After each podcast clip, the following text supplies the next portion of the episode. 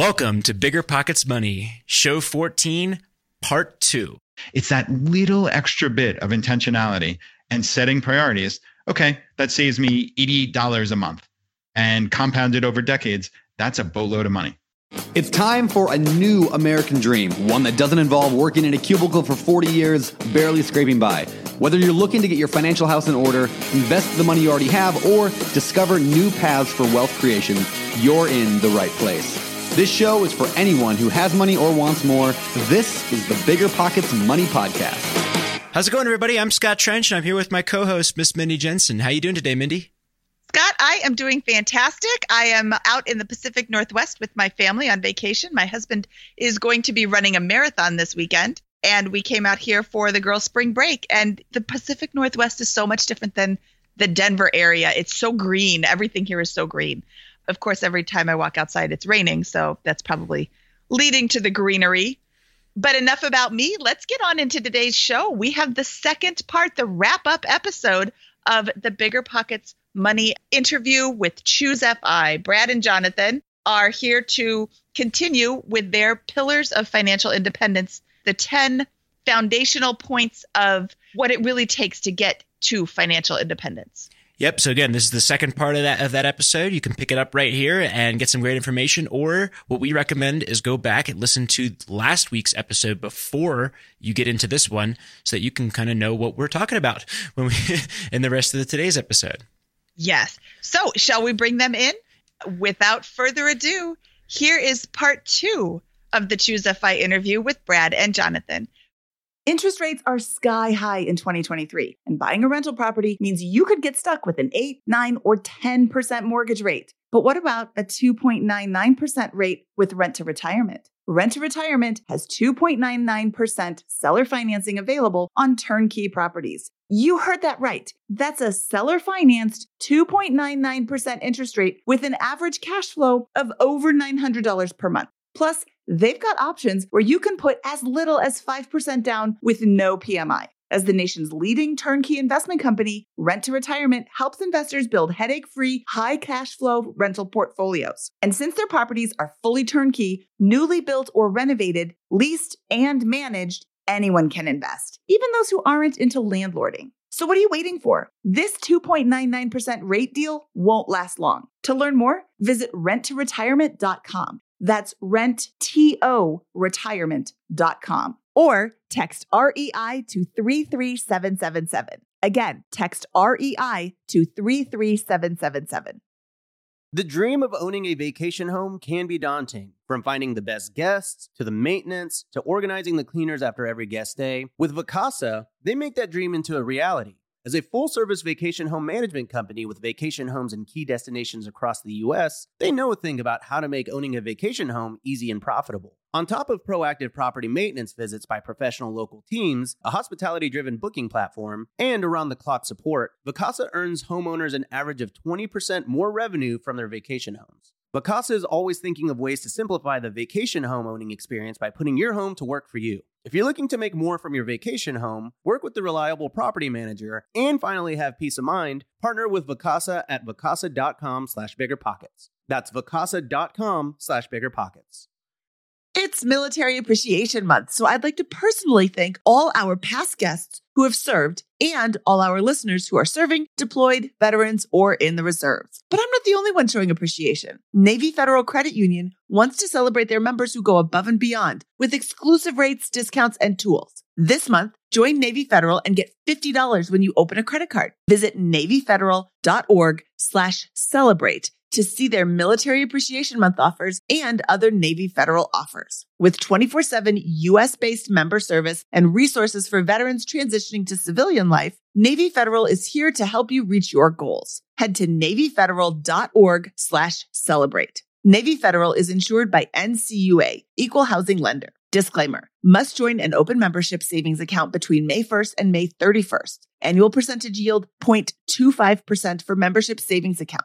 $5 minimum balance to open, maintain membership savings account, and to obtain bonus. Visit NavyFederal.org for more terms and conditions.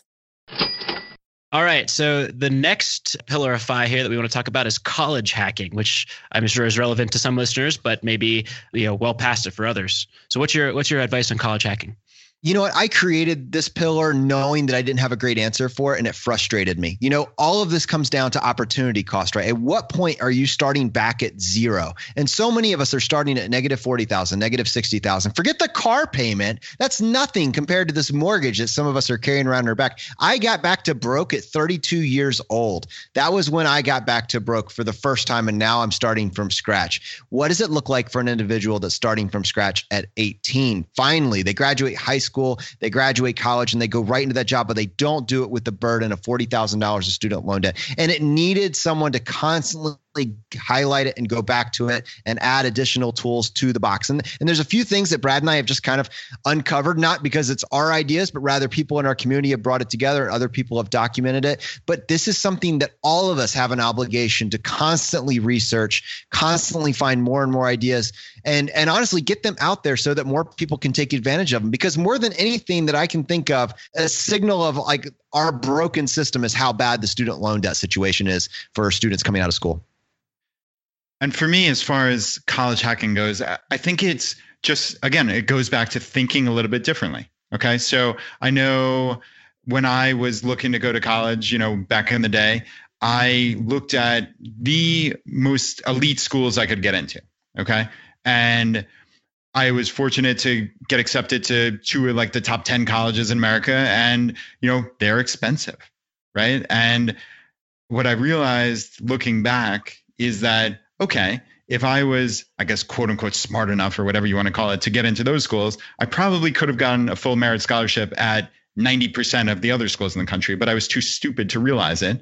And I, right? Like, and even though I didn't go to one of those two schools, I actually went to a school where I did get a partial scholarship, and it was still a great school. So please, you know, no tears for me or anything, but it was something that like my parents still paid a significant amount of money for that. And sure, I didn't come out with student loans, but if I had gone to a school that I could have gotten a scholarship to, maybe some of that money would have came to me. And at 22, I would have had a net worth of positive, you know, tens of thousands, right? So I think just something as simple as that. And now, obviously, that's not for everybody, but there are examples like here in Virginia. There's a program that if you go to a community college, now this is not going to be quote unquote societally palatable, let's say, right? For most people and like upper middle class, like areas, could you imagine, oh, my kid's going to community college? Like most people aren't going to want to say that, but that's ridiculous. That's not how people in the FI community think. We think smarter. We think in a more optimized manner. So the way that this works is you go to a community college for 2 years in Virginia, you get a 3-4, and you check a couple boxes, dot all the I's, cross all the T's, you get automatic acceptance to the University of Virginia or William and Mary. Those are two of the best schools in America. You only have to pay for those for 2 years, right, Mindy? Wow, is right. Yeah. Pay for it, and nobody knows about this, or nobody does it. But you pay for UVA for 2 years, you get the same degree as everybody else who paid for 4, right? Just by being a little bit smarter. You take a ton of AP tests and CLEP tests in high school, and see what you can do to get as many credits as you possibly can so you can shave off a year, right? Like there are all these strategies. You just need to think about them. Think a little bit differently than the next guy. Like that is, Mindy, you have your list of FI. Like that's my mental list. And my tenet of FI is think a little bit differently than the next guy. And I want to add on to this is to make smart decisions about college. I started college before I graduated high school, which is a smart decision. But then my college degree is in fashion design, which is possibly the stupidest thing you could possibly study. You know, there's like nobody gets a job as, you know, the next Karl Lagerfeld, the next Stella McCartney, because they went to fashion design school. And it's, I know how to sew, I can make you anything, but that's literally the dumbest thing I could have studied. If I would have studied business, that would have been a much smarter decision. I would have been able to get better paying jobs right out of the gate. And my parents made extremely smart decisions about how to pay for my college. When I was a kid, my dad would go and buy a $50 savings bond for me and for my sister every paycheck. And then he would just I don't know, stick it in the drawer or whatever, because savings bonds don't mature forever. But then once they matured, I was in second grade and I remember sitting there signing my name 1,000 times. And I'm like, this is awful. I hate this. And my parents were like, you have to do this because it's in my name. Then they took advantage of the unbelievably ridiculous interest rates in the 80s. And they locked that into like a 10-year CD at something like 14%. That's unheard of now. Yeah. So this, I don't know, $3,000 or $5,000 that he spent on these savings bonds turned into my college fund, my sister's college fund, a large portion of my brother's college fund, just because of, you know, making intentional decisions and taking advantage of, you know, the opportunities that they had available. 14% interest, that never happens ever. That's never going to happen again. And then I went and spent it wisely on fashion design. So make smart decisions about college. And if you're not sure, you know, if you have a passion, you want to be a teacher, great, go be a teacher. But if you're not sure what you want to do, study general education courses at your local community college. Go and study business. You're never going to do a bad thing by studying business. Yeah, I think it's great. And I think that if you go and choose like that, you know, a profession that is not going to be high paying or that doesn't have high odds of success in the marketplace for that starting salary, just do exactly what you guys just said and be smart. Find a way to fund college without having that debt. The worst thing you can do is come out of college with a history degree and $100,000 in debt, right? That's not going to help in your quest in life in general. Even if you don't care about FI, that's just going to be such a devastating start to kind of tackling real life, I guess. Yeah. So, and you know, the private colleges cost exponentially more than the state colleges. And you're not getting any, in many cases, I should not talk smack about all private colleges, lump them together, but in many cases, you're not getting any better of a degree. You're not getting any better of an experience. You're just getting more debt. And because this is a Bigger Pockets, I'll plug Brandon Turner's college hack, which is he put a 25% down on a $400,000 or something like that, a quadplex, and he put a 15-year note on it. It cash flows about even, maybe a couple $100 a month. And by the time his daughter is college age, he'll have an entirely paid off piece of property, which he can either sell to pay for college. He can use the cash flow to help offset some of the college expense, or this is my favorite option, he can refinance to another 15-year note, pay for that, pay for college for his daughter, and then use it for the third generation. So I thought that was a pretty fun one. Love it. So brilliant. Many tools to choose from. All right. Should we move on to the next pillar here? Yeah. Number 8 is cut the cord. And we kind of tie this now together with the cell phones and the cable package. And just to, you know, it really goes back to tracking your spending. I think one of the things you're going to find very quickly is after you go through the obvious things like the car and your cost of shelter, your food, and then your car bill, all your transportation costs. Right behind that is now this bloated piece of the pie chart that includes what you're paying to watch TV and this phone that you have on your hip. And it is just astonishing that, you know, as a culture, we have decided that $250 a month is okay to pay any single company for something that our parents didn't even know you needed. You know, we're now paying. At one point I was paying Verizon $250 a month for my cell phone and cable package, and I still didn't have the game on Thursday night because it was a carve out. How much more money do I have to send them before they give me everything? And there's no dollar amount that would get you there. And it's just, what you find, if you're willing to just do what we talked about earlier with the coffee, cut it out and then figure out what you need to add back, you're not going to miss the cable. I promise you. I promise you, you will not miss it. We get rid of the cable and then you find a la carte options to fill in the gaps if you miss something. Yeah. So I did a little bit of research on this because I was writing an article called 12 Reasons You're Poor. And I knew TV made you poor, but I wasn't sure how much, like all the stats. And the average American watches 5 hours of TV every single day. That's unfathomable to me because there's not 5 hours worth of TV to watch every day. I can't imagine what people are watching. Maybe they're watching the news, but they're probably not. If you're watching 5 hours of TV a day, it's not because you want to learn. It's because you want to veg out and watch dumb things. But I mean, not even like that. Can you imagine all of the things you can accomplish or learn in 5 hours if you turned off the TV and read a book, did some research, or just did something? Like, Scott, do you research your real estate purchases or do you just see something and be like, yeah, I'm totally going to buy that? It spend a little time sometimes. Yeah. Look at the market. And look at your net worth at your age compared to similar people your age and their net worth. Like, you have a positive net worth. So many kids your age don't even have that. And I'm sorry, I call him a kid. I'm a couple of years older than Scott. Well, I'll just say that the game is on Thursday night at Buffalo Wild Wings, and they have a 60-cent wing special. So $6, get plenty of wings, game. Nice. That's very cool. Throw a beer in there if you're feeling aggressive. So much cheaper than the $250 a month. And yeah, I mean, this one cut the cord, right? So it doesn't sound like something that would rise to the level of a pillar of FI, but I think it's more find your priorities. Right. I think that is probably how I would look at this generally. And I think because the dollar figures are so significant on cable and cell phones, we do call it cutting the cord or cutting phone, whatever. But it's figuring out, like, you need to prioritize things in life. You cannot spend like everybody else on every single thing with that wild abandon and expect to reach financial independence. That doesn't mean you have to live a life of deprivation, though. And there's a crucial distinction there. You just need to figure out what makes sense for your life. So, like, for me on my cell phone, I didn't want to pay $100 a month for unlimited data, right? So, like, there was no value for me because I'm at home with Wi-Fi. I work from home. I'm here most of the time, the vast majority of the time. I didn't want to pay for data and I had Wi-Fi. So I went to Republic Wireless and found a plan that had unlimited talk, text, and Wi-Fi.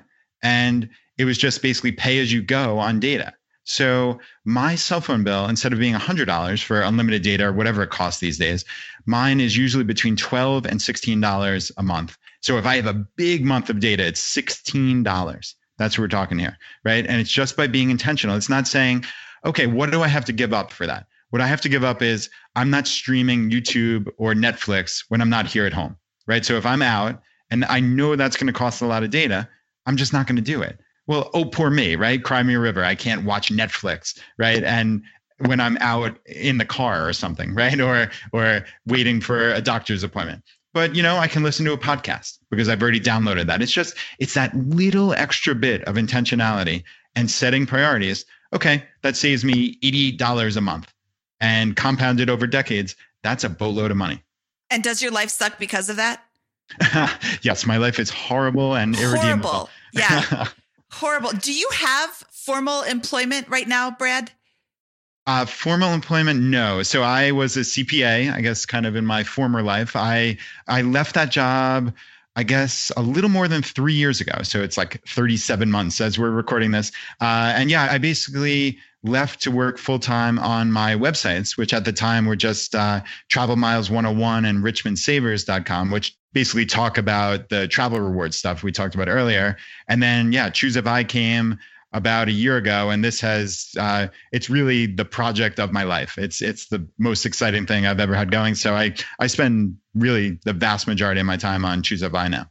Okay. So this sounds like it started off as a side hustle. I know it started off as a side hustle because that's how I met you, was with your side hustle with Richmond Savers. And now you are in, like, your full-time job is what used to be your side hustle. So let's, conveniently enough, that's number 9, side hustles. Let's talk about side hustles. And, that is, like I said earlier, you're never going to get to FI just by working your $50,000 a year job and, saving 10%. That's not going to get you there. Yeah, I agree. And while I have an interesting side hustle story, I think Jonathan's, frankly, is more interesting just because of the immediacy of it and just how stark it is. So, Jonathan, if you want to go. Yeah, I was thinking about kind of setting that up as like a mental frame. And we go back to this idea of what are the levers that you're going to pull to reach financial independence.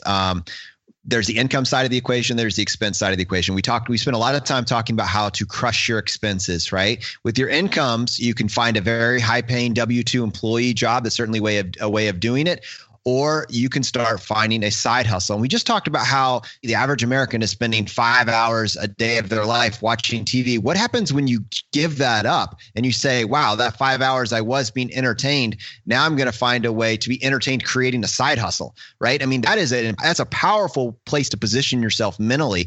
And that's basically where I landed. So at the age of 32 years old, I had finally just paid off my student loans. I had $168,000 in student loan debt, paid them off at the age of 32, basically back to broke. I had a little bit, I had a positive net worth, but you know, that was officially when my student loans were crushed. And I was inspired to start this side hustle, Choose FI, with Brad. And I was kind of working it at the same time while I was working as a pharmacist. So 32 years old, no student loan debt. I had been maxing out my 401k. And so I'm kind of on this path. I have a fairly significant savings rate because the same reason that I was able to pay down $168,000 in student loan debt, now that that debt's not there anymore, that obviously goes straight into savings and investment. And I met Brad and we decided to create Choose FI.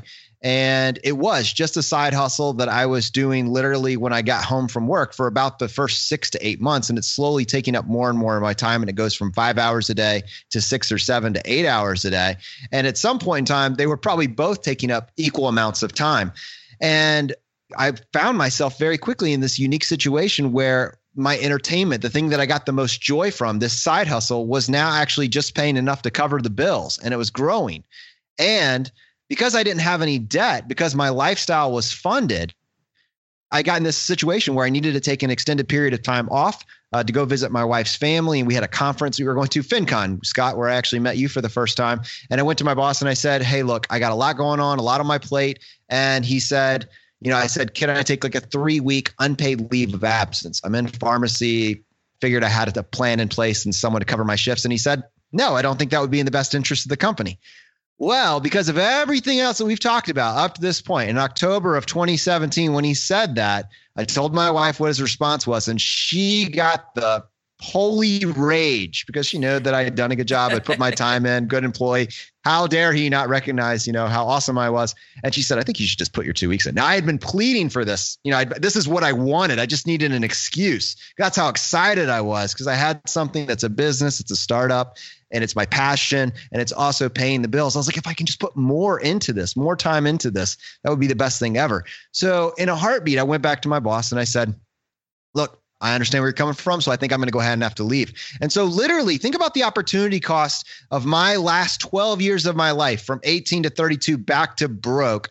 And ultimately, you know, it's not about how much money you make. It's about your time. That's the most precious resource that you have, is your time. And what are you doing with it? And if the answer is I'm catching up on the latest season of Grey's Anatomy, you have made a poor decision, and your 10-year future self is not going to be excited about the place that you land.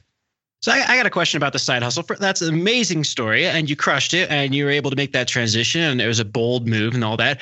But it's getting started with your side hustle and getting it to that point where it started to begin generating enough income to cover your expenses.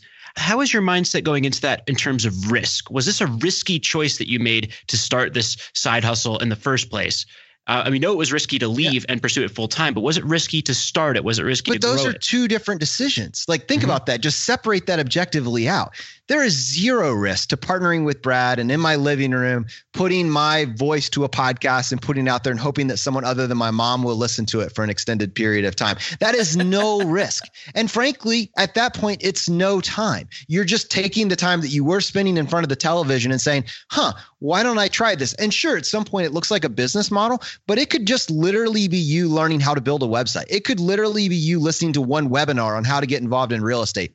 It could be you literally just listening to a webinar on 100 different side hustles that other people have done to find something that appeals to your unique characteristics and interest. Like, those are two different things. Now, if at some point, that's why I like people reject the word side hustle and say it's a very millennial term and it, you know, has all these other connotations to it. That's why I embrace it. It is literally something you're doing on the side in the context of a 9-to-5 safe, secure job. And if at some point in time the stars align and everything works out and you can actually start to see how you can monetize it and turn it into a business where it's actually feeding your family and paying your bills, that's the best possible case scenario, but it's not necessary. Everything up to that point is an exploratory mission where you've taken the time that you are wasting in front of the television and actually put into investing in yourself.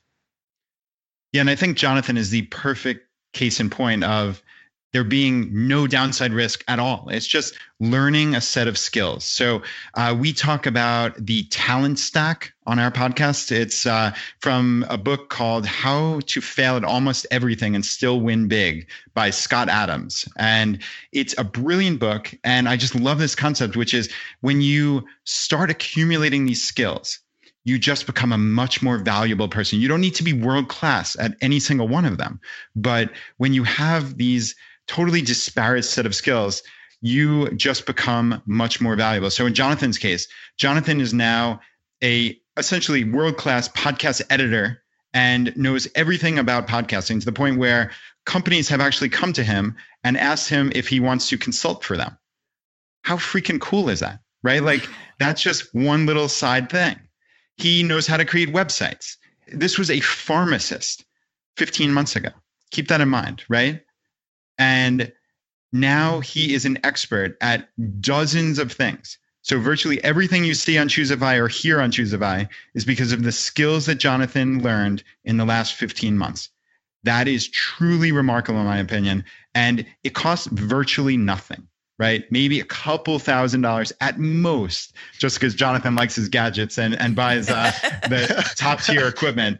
But, you know, sorry, but I had to do it. So but think about this. Now you've moved it from being just a hobby or something that you are doing on the side that you were paying for with post-tax dollars. When you're able to find a business that so aligns with something that you enjoy, that's yet another win that I could spend hours talking about.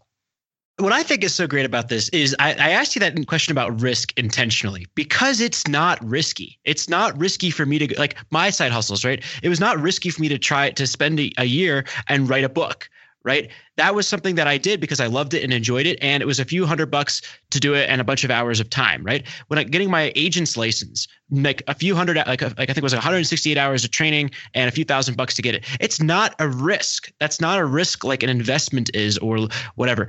I think it would be, in my position, it would have been foolish to depend on those side hustles to help me build my financial foundation. But it's also risky not to do this on a regular basis and try your hand at some things that you're interested in and learning about. And I think you should try it probably like one a year at minimum if you're serious about financial independence, because you never know. You could get lucky and it costs you nothing. You just learn more and probably have a good time doing it. You're going to look back in 5-10 years and be like, I'm sure glad I started that, you know, Choose FI side hustle rather than, you know, watching Grey's Anatomy or whatever it was, just like you said. And it doesn't have, like you guys have all said, it doesn't have to cost a lot of money. And it can lead to a whole new bit of employment. We started our blog as just a thing. We didn't even know you could make money blogging. You know, we're just going to do this so we can keep track of our journey.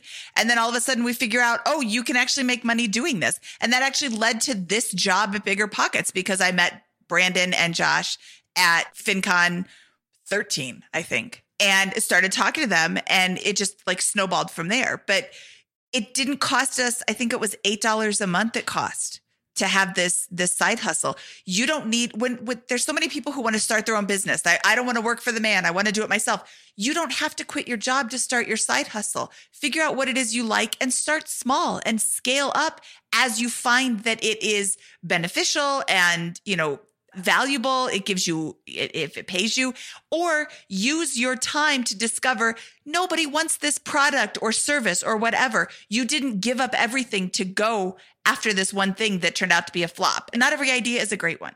Love it. Let's move on to the last pillar of FI, which is savings rate and the 4% rule.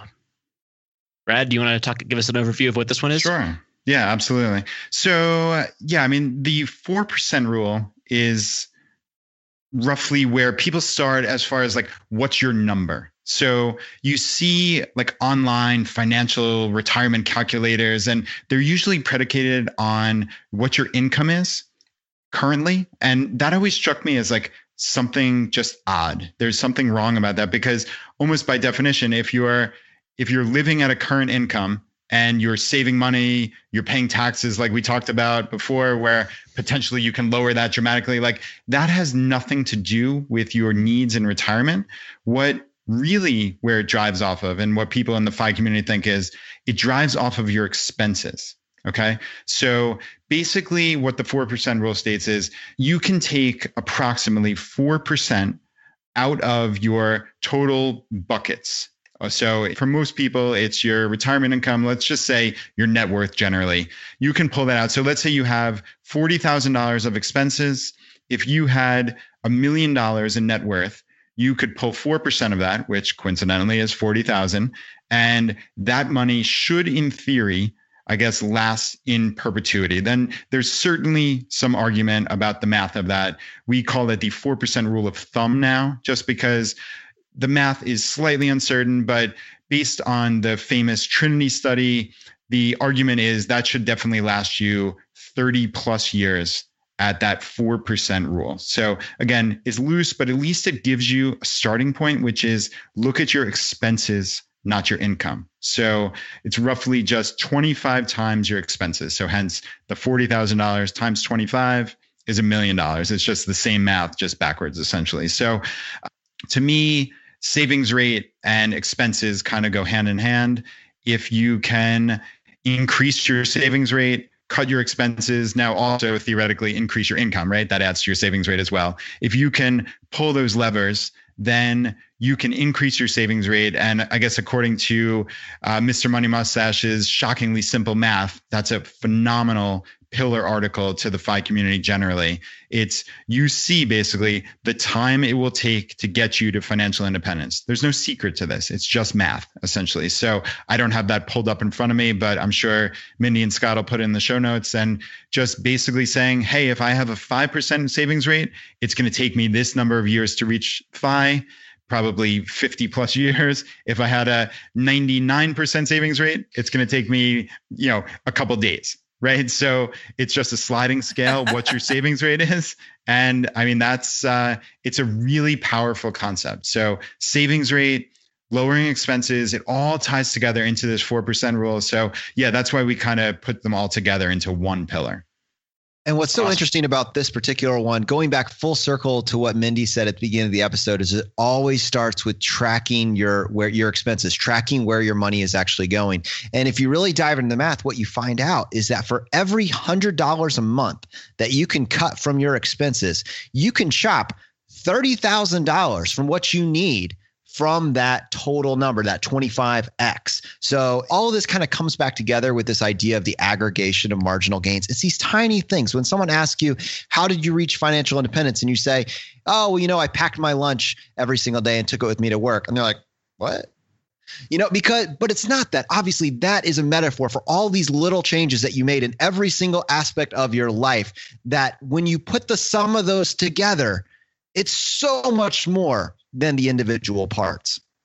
Yeah, I love it. I think that the 4% rule is an awesome target to give you kind of an idea of how you're going to build towards financial freedom.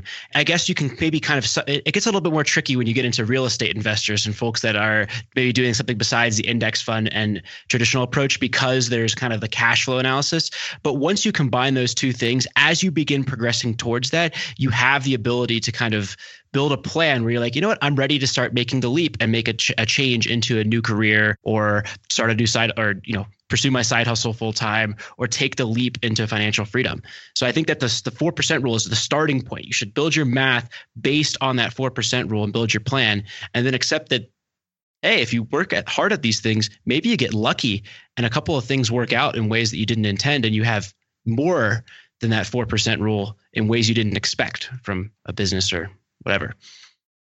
Absolutely. And when you have individuals in their 20s and 30s that are latching onto all these skills, you're not just going to do one of these things. You're going to be trying a little bit of everything. And so, I love that what you guys have done so well is you're blending the real estate world, which for whatever reason has been siloed from financial independence for a long time. And I think it's ridiculous. You're kind of bringing those together. And so these models have to allow room for each other in them. And so I think it's coming up with your number using the 4% rule, then looking at your cash flow, subtracting that from your monthly expenses, and then adjusting your 4% rule to come down and meet that in the middle is an awesome place to do it. But I think that the conversation is so much better when you add in the complexity, the fact that life is a bunch of choices. And what are you going to choose, right? Yep. Remember when you had to pay to get a lead's phone number? It was like the dark ages, until Deal Machine made skip tracing a thing of the past. Now, with your Deal Machine plan, you'll get unlimited access to phone numbers and contact information for no extra cost. That's right. Get high quality, reliable information trusted by leading financial institutions, all fully compliant with the federal Do Not Call list. Explore over 150 data points, including age, gender, marital status, occupation, and a ton more. Trust me, this is the data you need for off-market deals. With new filters, people flags, and color-coded phone numbers, lead management just got a ton easier. Ready to step up your investing game? Sign up for a Deal Machine plan today and gain immediate access to this unlimited treasure trove of contact information and phone numbers. Just head to DealMachine.com/BP. Transform your lead generation and deal-making strategies with Deal Machine. Sign up today and start exploring the unlimited possibilities at DealMachine.com/BP. This show is sponsored by Airbnb. Did you know that a long time ago, before I ever started my real estate business, I turned one of my first primary residences into an Airbnb? And that's the extra income that I needed from Airbnb that gave me the confidence to go out and work for myself and eventually quit my 9-to-5 job. And now I have dozens of Airbnbs all over the country. I've even partnered up with the old David Green on a recent property in Scottsdale to take our portfolio to the next level. And of course, we host it on Airbnb. But you don't need to be a full-time real estate investor to start on Airbnb. As a matter of fact, I was self-managing 10 properties while working my 9-to-5 job, so I know anybody can do it. Think about it this way. You're looking for extra income and going on a vacation. Wouldn't it be great to rent out your space and let your property pay for itself while you're gone? I did this one time. I pitched my wife and my roommate, because we were house hacking, on the idea of renting out our home, and it paid for all of our expenses on a trip to Mexico City. So go and give it a try. It might just change your life, just like it did mine. And I really do mean that. Your home might be worth more than you think. Find out how much at airbnb.com/host.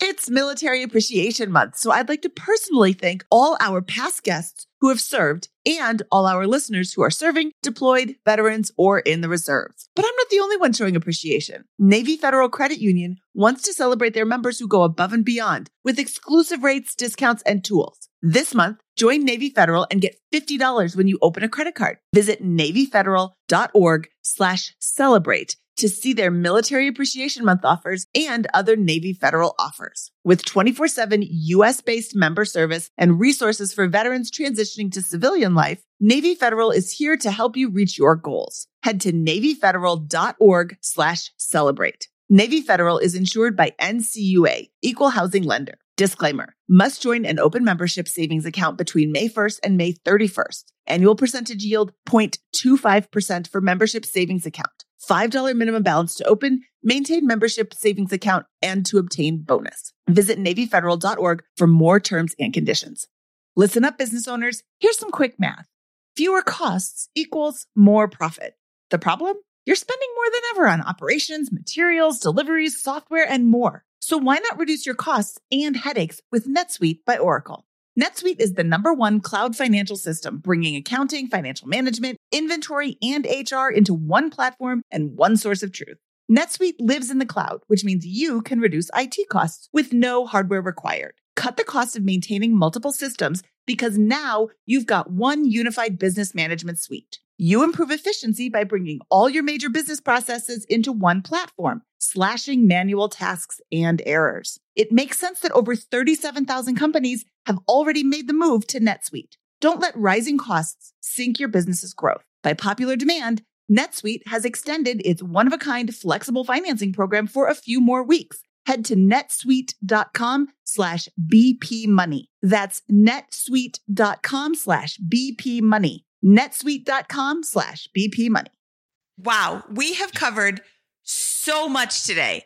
This is just like, this is going to be our longest show ever. And this is, you know, it absolutely needs to be, because there's so many powerful comments and so much powerful information in this episode. And I am so thankful that you guys took some time out of your day to share this with us. We have a segment that we ask the same 4 questions to our guests every episode at the end. And I would like to ask you guys those today, if you still have time. Let's do it. Okay. Do it. All right. So our famous 4 questions are the same 4 questions that we ask to every guest. It's actually 5 because we don't know how to count. Since we've got 2 guests, we're going to ask both of them. Brad, I'm going to ask you first. What is your favorite finance book? Ooh, my favorite finance book. That's a hard one. I think probably The Simple Path to Wealth by Jim Collins would be, or J.L. Collins, as he's known on the book cover. That's one for sure. The Little Book of Common Sense Investing by Jack Bogle is another one that I like, and similar vein, kind of talking about low cost index fund investing. So I think those two books really set me on a path to thinking about investing in a, to me, more intelligent manner than I previously was. Yeah. Jim's book is amazing. That is such a great book. I have not read the Bogle book yet. I should put that on my list. It's a little book. You can read it in a couple hours. And Jonathan, what is your favorite finance book? I would say it's a toss-up. It would either be Rich Dad, Poor Dad, or it would be Dave Ramsey's The Total Money Makeover. I think what's so interesting about either of those choices is that there's things that I explicitly disagree with both, but it's a change of mindset. And I think that any book that gets you to take action is a valuable book. And both of those books are books that changed my way of interacting with the world. So it would be one of those two. That's awesome. I want to give a quick shout out to Brad. He recommended a book called Thinking in Bets by Annie Duke, which I think is one of my favorite books I've ever read. I'll read a lot of books. I rarely rave about them and recommend them to everyone, but that book just so perfectly encapsulated a mindset of decision making that I found to be incredibly effective. It's about a poker player named Annie Duke who thinks in bets and makes her decisions based on playing the odds. So thank you for that recommendation, Brad. Yeah, you bounce, guy. Yeah, I'm still number one in the queue at my library, so I actually haven't read it yet. But just based on some podcasts, yes, you've read it yet. Isn't that funny? It's ridiculous. I need to just buy it from Amazon. But based on what I knew about you from your appearance on our show and what I'd heard about her, I just knew you would love that. So yeah, when you said it was one of your favorite books, that was very, very cool. Yeah, I forgot that you hadn't read it yet. Whoopsies. All right, what is your biggest money mistake? I guess we'll start with Jonathan. Yeah, I think it's one of these interesting things. And I think it goes back to not beating yourself up about it. But if you think about it just from an objective place. So right now I am a full-time podcaster and I have a side hustle that's now a startup business and I'm all in on this hand. But I said I was back to broke at 32 years old, and I was back to broke because my initial choice that I made was to go all in on the traditional American play to wealth, which is to find a good job with a good salary, get the advanced doctorate degree, and go down that path.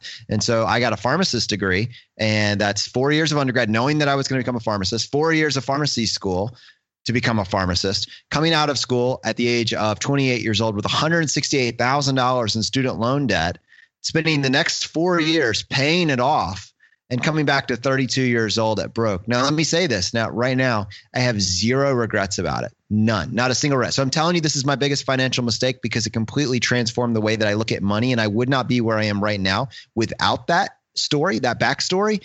But that is clearly, by far, nothing even close, my biggest financial mistake. Yeah, my biggest financial mistake was actually, so it's funny on the Bigger Pockets podcast, but it was real estate investing, but it was my, sorry guys, it was really real estate speculating. And that's my own stupidity. And I got caught up in the fever in 2005, 2006, and really speculated, for lack of, there's no other word than that. I bought these vacant lots in this golf club community down in North Carolina. And I thought it was this can't miss thing. And it was just my own, like I said, stupidity. There's no other word than that. And that has been a very, very expensive lesson. And for me, honestly, it was very hard to get over psychologically, but people like you, Mindy and Scott, and Bigger Pockets, just by learning, right? Going back to what we're talking about, the whole episode is thinking a little differently, just trying to learn and get new skills.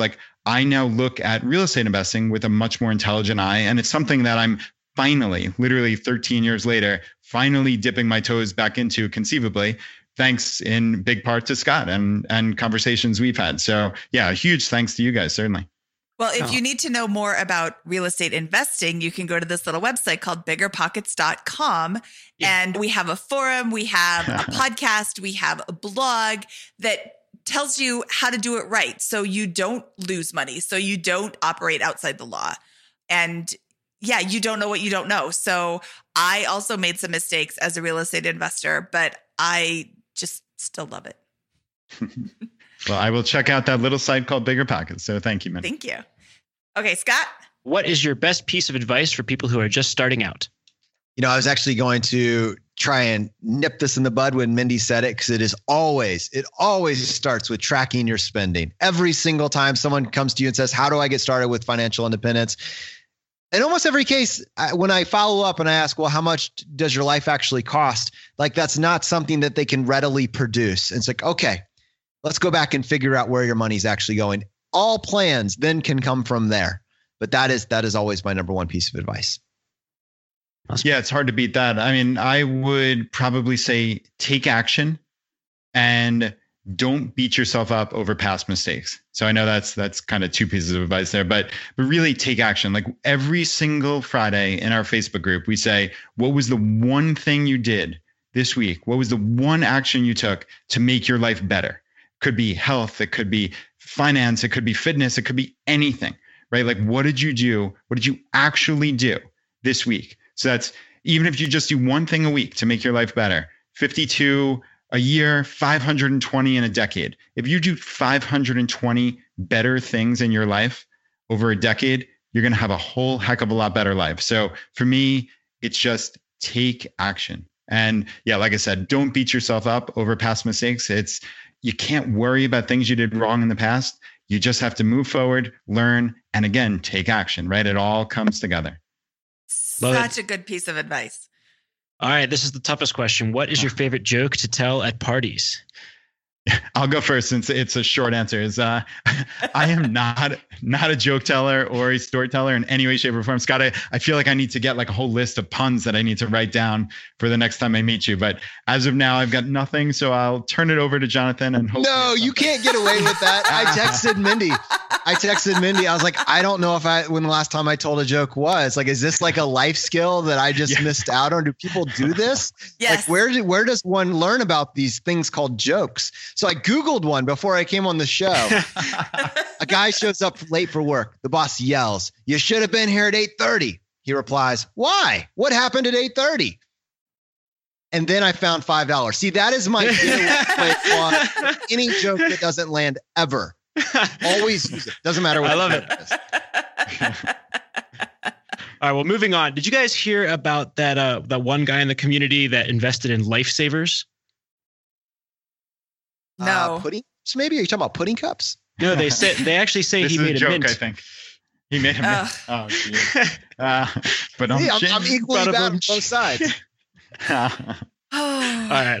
Okay. So my friend Lindsay was over this weekend and she told a joke. We live in Colorado. There is legalized marijuana in our area. There's actually a pot shop down the street from my house. It's kind of a source of contention. I'm not going to go down that road, but we were selling Girl Scout cookies. I was going to take advantage of the fact that I have to live by this shop. I'm going to take advantage of their clientele. And I went in to talk to them. Hey, can I set up in your parking lot? And they said, no, you can't do that because then it's construed as we're kid friendly and we're not, and we don't want to lose our license, but you can be across the street or you can be, you can't be on our property. She said, oh, did they say we'd prefer if you didn't do this? So shout out to Lindsay for a joke that Scott is the only person who would love. Lindsay sounds also like tells your jokes. I gave you the laugh. I was here for your laugh. I'm just going to chime in here and say that I think it sounds like a great joint venture. Very good, Scott. Very good. This is what I have to deal with all day, every day. Scott's awesome. You're 13 episodes in, and this particular question is still stayed in the famous four. So more power to you. We'll be here for you. Many more awkward moments to follow. People don't have them. So. Yes. So if you have a joke when our guests do not, you can tell it to Scott or Mindy. Scott at biggerpockets.com or Mindy at biggerpockets.com, and we will keep a list of jokes for when our guests fall short. Just for the record, I also don't have any jokes. Okay, so our last question of the day is, where can people find out more about you? Brad, go first, and then we'll let Jonathan wrap it up. Well, yeah, the most obvious place is Choose FI. So yeah, obviously, if you're listening to this on a podcast player of choice, just subscribe to Choose FI. Choose FI could be one word too. You'll find it either way. So that's the easiest place. If you're interested in learning about travel rewards, I guess head over to, well, really Choose FI. We have a fantastic podcast as we referenced before. I think that's the perfect starting spot. If it sounds interesting to you, we've got a bunch of resources there, or I have that other website I reference is TravelMiles101. So there's some more info there, but yeah, that's pretty much where you can find me. Awesome. And yeah, Jonathan. I don't have anything else to add on to that. That's choosefi.com. We'd love for you to come check us out. It's been a lot of fun putting this information together and a lot more awesome conversations to come. Sounds great. That's for sure. Awesome. Well, thank you guys so much for being on our show today. We ran so long, but really, this is just the kind of show that you can't stop halfway through. Yeah. Yeah, it was a real blast. Thanks for having us, guys. Yeah, this was awesome. All right, that was Brad and Jonathan from Choose FI for the second time. Yeah, wow. That was such a great episode. Having the conversation with them was fabulous. And to hear it all at one time would have just been so overwhelming. We split it up into the two parts. I'm really glad we did. I'm glad that people listened to both parts. They have so many good points to say. And, you know, they really proved that it isn't that difficult to start down this path. You know, small tweaks in your life make huge changes down the road. And I really, really enjoyed having them on. Yeah, I really love what they're doing over there. They've built an awesome community over at Choose FI. And I definitely think that folks should go ahead and check it out if they're interested in financial independence. Brad and Jonathan are just so passionate about this subject. And they just have invested so much time into learning kind of the nuances to help kind of optimize you along that path. And I always have a great time talking to them and learning from them. And like I said, the travel hacking, the credit card hacking is really a weakness in my financial plan where I ignored Mindy, but then I listened to Brad and Jonathan. So sorry about that, Mindy. Yeah. So thanks, Scott. No, I remember going into your office and telling you about this amazing thing that you could do with credit cards. And you're like, well, you know, I make 1% on my Discover card, so I'm good. Yeah. I was like, well, okay. Nope, you're not ready to hear it yet. So, yes, I'm sorry. What was that? I was talking. Did you say? You were right. I was right. I was right. But hey, now you know. We were just looking through credit card offers today because like we had a card and we got rid of it because we didn't need it anymore. We had used up all the points. There's a card offer right now for 75,000 bonus points if you spend $20,000 in the first 3 months, which I thought was ridiculous. Who has $20,000 to spend? Who has $20,000 to pay it off? Hey, that could be a great purchase for a flipper or a rehabber, and right? So maybe I go buy a property and I get that card and I get 75,000 bonus points, right? That's funny that you said that because that was my first thought. We used to flip houses. Well, we still do. We just haven't found one yet. But we would buy the house and then put everything on these credit cards. It helps you keep track of your spending on the house, because everything's on one card and you get these massive bonuses. So that's how we would do it. We would then sometimes when you're living in your flip, you need a vacation. But we are not recommending that the listeners go out and put $20,000 in a credit card that they don't have, right? This is, you know, the difference. They don't have. The difference here is, you know, maybe if I were to do a flip, I would have that cash in the bank or in readily accessible liquid stocks or something like that, something that I could access within a week or two in case the flip went south so that I'm not carrying 20% interest credit card debt. It would just be a good way to get a nice, hey, I'm going to track all my spending on this one credit card I open up for this purpose, and then I'm going to pay it off before I begin accruing any type of interest or penalties for that card. And then I'll get 75,000 bonus points as a little icing on the cake. Yes, that is exactly right. There's no point paying 20% interest on purchases just so you can get free travel. You could just pay for the travel instead and pay less money. Yep, absolutely. All right. This one went really long again, so we should get out of here and say thank you to our listeners. Next week, we have Joel Larsgaard talking about how bankruptcy affected his life and his financial future forever, bankruptcy as a kid. So before we close out, I do want to petition all you listeners for a quick favor. If you like the show, or if you didn't, but hopefully if you did, you will give us a review on iTunes, which really helps us out in the rankings. It helps spread the word to other people, and it just kind of makes us feel good. Additionally, if you have any tips for improvement, please send them to us, and we'll try to edit those into the show. We want to make this show full of value for you. We want to make it fun and engaging and then full of information so that you can increase your odds of rapidly moving toward financial freedom. So send us those tips at scott@biggerpockets.com or mindy@biggerpockets.com, and then give us some reviews on iTunes and share with your friends. We would really appreciate that. All right, Scott, thank you so much for your time today, and we should get out of here. So for Bigger Pockets Money, episode 14, part 2, this is Mindy Jensen, over and out.